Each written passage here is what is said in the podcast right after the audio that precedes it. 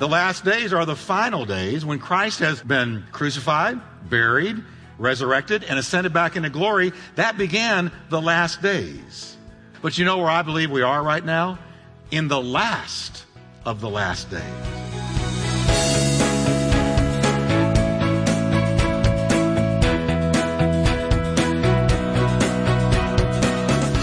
Welcome to Life Talk with Dr. Jeff Wickwire, author and founding senior pastor of the exciting Turning Point Church in Fort Worth, Texas. Pastor Jeff is known for his heartfelt and practical proclamation of the scriptures. We are so glad you joined us today. So stay tuned as Pastor Jeff teaches, encourages, and challenges you from the Word of God.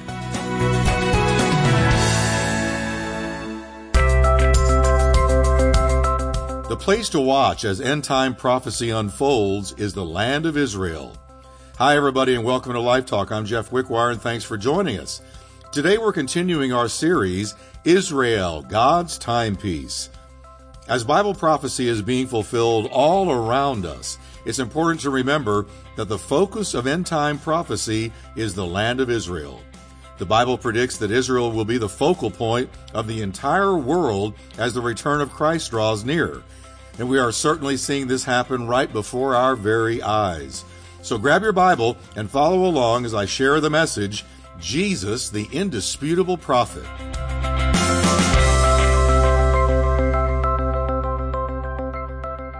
Israel, God's timepiece. How many of you have asked yourself, what in the world is going on in this world? Every day, isn't it something in the news that kind of rocks and rolls you and shakes and rattles you. I mean, isn't it amazing what's going on in our world? And it never stops, right? When I think that we've seen the worst atrocities we're going to see or the Middle East has gotten as bad as it's going to get, then there's something new virtually every day. And we shared last time about Israel being God's timepiece when it comes to prophecy.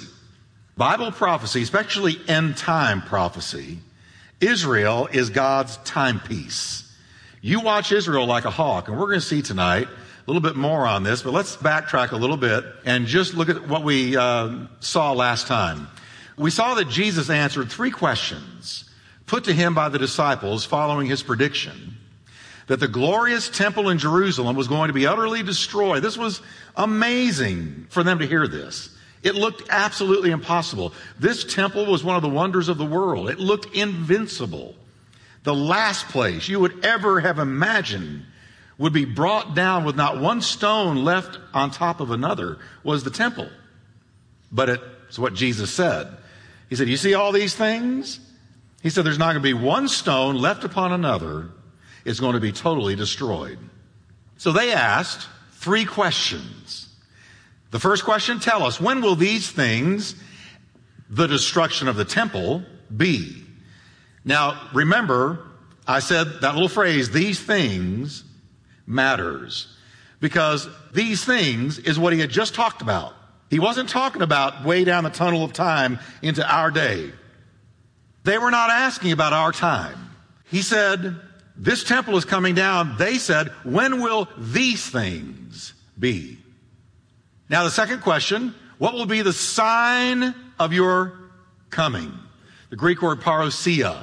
It's the personal return of Jesus to the earth, the literal return of the person of Jesus Christ to planet earth. He's coming back. So they said, when will the destruction of the temple happen? And while we're at it, what's going to be the sign of your coming? And then the third question, and what's going to be the sign of the end of the age? So three questions.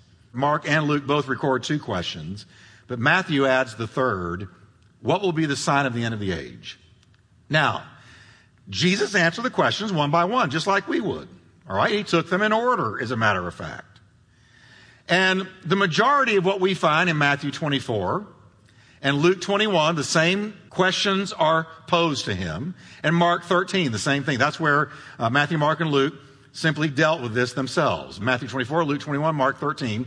In those chapters, in those books, is Christ's reply to the first question. He wanted them to fully understand what was soon to come upon their generation and their city, Jerusalem. Remember, we looked at Jerusalem and he said, Oh, Jerusalem, Jerusalem. How many times I would have gathered you like a hen gathers her chicks, but you would not. And he said, You're going to be destroyed because you did not recognize the hour of your visitation. See, God visited in the person of Christ, and they didn't recognize it. So Jesus wept over the city. He wanted them to understand, in answering the first question, what signs they were going to see coming to pass before the temple was destroyed. And we saw that every single sign Jesus predicted happened. It's there in the history books for anybody to go find and read about. We saw that within 40 years of Jesus' prediction for Jerusalem uh, to experience all these things, all of his prophecies came to pass. The city was surrounded by enemies, the Romans. Those who knew of his warnings to flee when you see the city surrounded by an enemy, flee we saw that those who knew his word and believed in him fled to the hills. And the Romans breached the walls, breached the gates, and the temple was utterly destroyed. Not one stone was left standing upon another, only 40 years after Jesus said it. So everybody say with me, Prophet Jesus. See, I've learned that he's more than the Savior, even though the Savior is glorious. Thank God he's our Savior. He's the Messiah, but he's also the greatest teacher that ever lived, the greatest philosopher that ever lived, and the greatest prophet that ever lived. Prophet Jesus. He nailed it every time. Now let me ask you a question. If he was that accurate 40 years down the road, you think the rest of what he predicted about the end times is going to be accurate as well? Not one jot, not one tittle will pass away till all is fulfilled is a great prophet. Now, this destruction of the temple was a remarkable fulfillment of prophecy. Remarkable. Spoken by the greatest prophet of all time, the Lord Jesus Christ. The surviving Jews were scattered to the four corners of the world without a place to call a homeland until 1948, the 20th century. They waited 20th century, 20 centuries to be restored to a homeland. 20 centuries they wandered. When this happened, when they became a nation again in 1948, it was a fulfillment of many Bible prophecies. How many of you realize that your Bible is about a quarter prophecy? And you know, that's one of the great signs and proofs that the Bible is the Word of God. Because only God knows the end from the beginning. Only God knows what will be before it is. Only God knows what the end is going to be before the beginning even begins. So the Bible is about a quarter prophecy, and Jesus really contributed a lot of prophecy to that. Now, Ezekiel had predicted. Look at what Ezekiel predicted about Israel, the Jewish people returning to their homeland. He said, Surely I will take the children of Israel from among the nations, wherever they have gone, and will gather them from every side and bring them into where? Their own land. Let's look at another one or this is continuing with Ezekiel. When I have brought them back from the nations and have gathered them from the countries of their enemies, I will show myself holy through them in the sight of many nations. Then they will know that I am the Lord their God, for though I sent them into exile among the nations, I will gather them where everyone to their own land, not leaving any behind. Ezekiel 39. Now here's what the prophet Amos said about the Jewish people being restored to their homeland, he wrote, The days are coming, declares the Lord, when I will bring back my exiled people Israel. They will rebuild the ruined cities and live in them. They will plant vineyards and drink their wine. They will make gardens and eat their fruit. I will plant Israel where again? In their own land never again to be uprooted from the land that I have given them, says the Lord your God. Folks, no matter what the hostile nations of the world do, the Jewish people are in Israel to stay. They're there to stay. Now let's look at a couple of others because this is pure prophecy. Centuries, I mean many, many, many centuries. 23, 24 centuries before all this happened. Jeremiah the prophet wrote again. This is what the Lord, the God of Israel says. Write in a book all the words I've spoken to you. The days are coming, declares the Lord, when I will bring my people Israel and Judah back from captivity and restore them to the land I gave their forefathers to possess, says the Lord. Who did God give the land to? The Jewish people. Jeremiah 31:10 Hear the word of the Lord, O nations, proclaim it in distant coastlands. He who scattered Israel will gather them and will watch over his flock like a shepherd. And then one more verse. I will bring Judah and Israel back from captivity, will rebuild them as they were before. So when Israel became a nation again, after 20 centuries of wandering, displacement, persecution, nowhere to lay their head, persecuted in every nation they went to, and the worst of the worst happening right before they were restored to their homeland when they went through that horrific Holocaust under the Nazis. Matter of fact, here's what I've come to understand that really it was because of that Holocaust that there was compassion on the Jewish people among the other nations of the world, particularly our nation and our president back then, Harry Truman, that they were granted a homeland. So, when they were restored in 1948 and overnight the nation of Israel was reborn, it was in the minds of many, many scholars the greatest fulfillment of Bible prophecy in modern times. And I would have to say, I agree with that. The restoration of Israel as a nation again overnight when they were declared a nation, 1967 when they took Jerusalem again, was the greatest fulfillment of Bible prophecy in modern times. Because I believe that set in motion the end of the end times. Now, after answering the first question, Jesus moved on to the second and third questions. And here they were again. What will be the sign of your coming? And what will be the sign of the end of the age? And Matthew picks up the Lord's answer in Matthew verses 29 through 31, and we're still in Matthew 24, verses 29 to 31. Here's what Jesus said immediately after the tribulation of those days. What's the tribulation of those days? The destruction of Jerusalem. You with me? Okay? The tribulation he's referring to is the destruction of Jerusalem and of the temple. Immediately after the tribulation of those days, the sun will be darkened, the moon will not give its light, the stars will fall from heaven, and the powers of the heavens will be shaken. Then the sign of the Son of Man will appear in heaven, and then all the tribes of the earth will mourn, and they will see the Son of Man coming on the clouds of heaven with power and great glory. And he will send his angels with a great sound of a trumpet, and they will gather together his elect from the four winds, from one end of heaven to the other. Now stay with me, because I know what you're thinking. Many people have stumbled over verses 29 and 30, where Jesus uses the word immediately. Immediately after the tribulation of those days, you're going to see these signs in the heavens and so on and so forth. Because he goes on to predict the sun being darkened, the moon not giving light, the stars falling from heaven. And right after that, the Son of Man returning. So you say, well, wait a minute, Jeff. How can that happen immediately after the destruction of Jerusalem and the temple because it would have already all taken place, right? A long time ago. Because Jesus said immediately. So nod with me if you're with me. Okay? That's thrown a lot of people.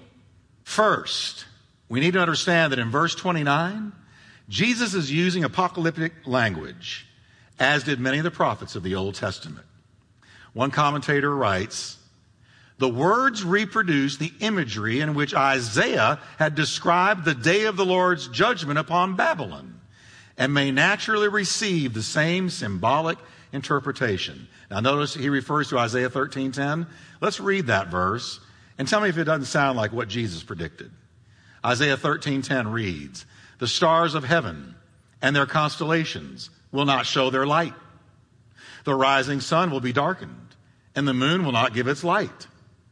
Does that not sound exactly like what Jesus said, or at least very, very similar? All right. This is apocalyptic imagery. It's not necessarily to be taken literally, but to express the impact of cataclysmic events that will shake the earth before Christ's return. The example there in Isaiah is only one of many where prophets used apocalyptic imagery to let us know that something really heavy, really cataclysmic was coming. And many believe that's what Jesus was doing, and I happen to believe that. All right? Now, in verse 30, where Jesus uses the word immediately, I turn to another Bible commentator who writes this, quote, How are we to explain the fact that already more than 20 centuries have rolled away and the promise of his coming still tarries when Jesus said immediately? It's a partial answer to the question to say that God's measurements of time are not as man's, and that with him, a thousand years are as one day. See, God doesn't dwell in time. Are you with me? He doesn't say, Boy, I'm bored. Time is going slow. Or he doesn't say, I can't believe how fast the years are going by. Because God doesn't dwell in years or months or days or time. He dwells in an eternal present tense. So that Peter was able to say, hey, with the Lord, a thousand years are as one day, and one day as a thousand years. You, you may feel like it's been a long time since Jesus went back into heaven, and now we're 21 centuries past his resurrection and ascension back into glory. Why is it taking so long? But to God, a thousand years is like a day, and a day is like a thousand years. The word immediately, therefore, merely signifies a time break between what Jesus just predicted, the signs leading up to the destruction of Jerusalem, and then way down the tunnel of time to our day, to the cataclysmic events that would take place leading up to his visible, literal return to earth. It's just that simple. Now, again, let's notice that most everything he says revolves around Israel. If you want to know what's happening in the prophetic arena, you need to keep your eye peeled on Israel. And believe me, there's a lot to follow every single day. Now, as we noted last time, the prophets all pointed to the relevance that Israel will hold throughout history, but especially in the last days. And I believe, folks, that we're in the last of the last days. Let me tell you something about the last days. When that phrase, the last days, didn't kick in in the 20th century. The last days refers to the time following Jesus' death, burial, and resurrection all the way up to now. That's the last days. The last days are the final days when Christ has been crucified, buried, resurrected, and ascended back into glory. That began the last days. Are you aware of that? The last days is something tossed around a whole lot in our time. But we've been in the last days for 21 centuries. But you know where I believe we are right now? in the last of the last days. Boy, you guys are thinking tonight. I can feel it. Well, Pastor Jeff, I, I, was always told we were the last days. No, the last days began when Jesus rose from the dead. Amen. And I could prove that to you if I had more time. But many of the times that the apostles used the phrase the last days, well, they were talking about their time as well as ours. They knew they were in the last days. Didn't the writer of Hebrews say, in these last days, he has spoken to us through his son? Didn't he say that? In these last days, well, he was in the first century, but he said, in these last days, God has spoken to us through his son. So all this time has been the last days. But I believe when Israel became a nation again, as we're going to see tonight, because Ezekiel is going to use the phrase last days as well. When Israel became a nation again, we went into, I believe, the last of the last days, hourglass was turned upside down. Let's move on. Zechariah 12, verses 2 and 3. Talking about the last days, Zechariah predicts, I will make Jerusalem and Judah like a cup of poison to all the nearby nations that send their armies to surround Jerusalem. Jerusalem will be a heavy stone burdening the world. Is that not amazing? Doesn't that just give you Holy Ghost bumps? Because even today, right now as I speak, is Israel not burdening the world? Hello, everybody. Israel is burdening the world. It's all that's in the news right now. And though all the nations of the earth unite in an attempt to move her, read the last few words with me, they will all be crushed. Now that prophecy from Zechariah is going to be confirmed by Ezekiel. Let me show you. As we draw closer to the return of Christ, Israel will continue to figure ever more prominently in world events. One Bible prophecy yet to be fulfilled has Israel at the very epicenter of world events, and we find it in Ezekiel. In Ezekiel 38, 39, you ought to read those two chapters when you go home tonight. In Ezekiel 38, 39, those two chapters, the Bible warns of a coming war between guess who? Read it with me. Who? Iran. Is Iran in the news? Ezekiel said there's going to be a war between Iran and Israel It's going to take place sometime after Israel has been regathered into her land as a nation. And again, that was fulfilled in 48. Now, this prophetic war has never yet taken place. I want you to really get this. There has never been the kind of war with the players involved that we're about to read about. It has never happened in history anywhere. It's yet to be fulfilled. This war that Ezekiel predicts will be unlike any other war in history. This war is going to unleash a series of irreversible events that will change the world forever. God has set aside two whole chapters in the Bible to warn mankind of this coming war. So, since God took two chapters to give it to us, shouldn't we understand it? Amen. Ezekiel shows that no nation will stand with Israel when she's attacked in a way that we're going to look at in just a moment.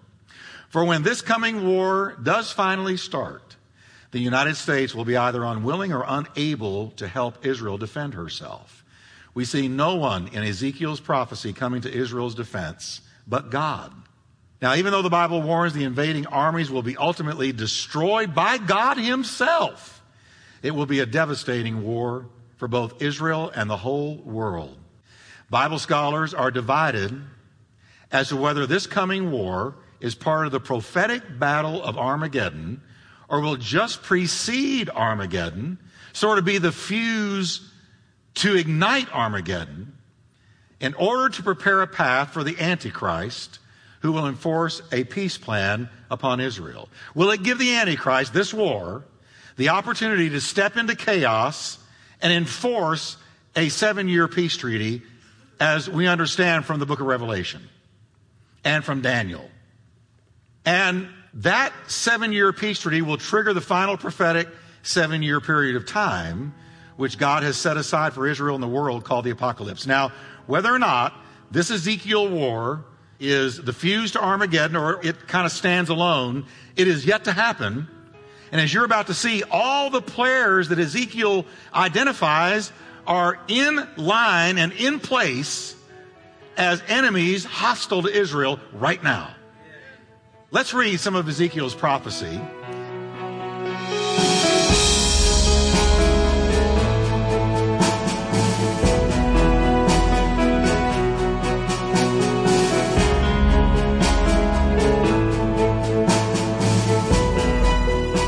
Well, I trust you're being blessed as we look at the incredible prophecies in the most amazing book in the world, the Holy Bible. Now, don't go anywhere. Our announcer has some important things to share with you, as well as information on how you can obtain a copy of today's message or of the entire series, Israel, God's Timepiece. I look forward to being with you next time, and until then, may God richly bless you. Now, here's our announcer.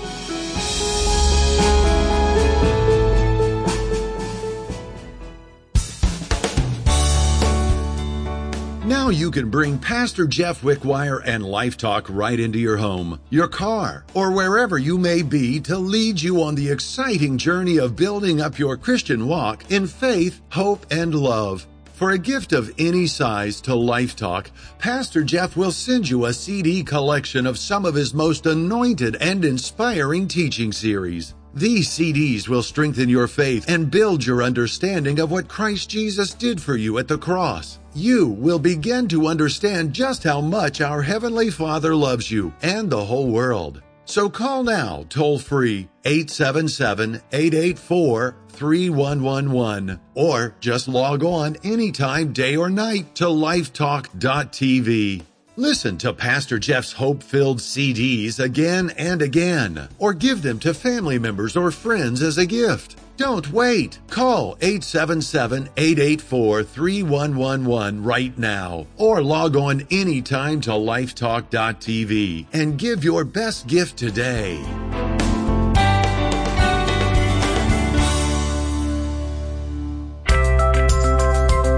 Jesus, the indisputable prophet continued, is the second message of Pastor Jeff's series, Israel, God's Timepiece. You can own a copy of this 4 CD set for just $20 plus shipping. Log on to lifetalkradio.us or call us toll free at 877 884 3111. Get your copy of today's message for just $5 or purchase the entire series, Israel, God's Timepiece, for only $20 plus shipping by logging on to lifetalkradio.us or call us toll free 877 884 3111 for more information.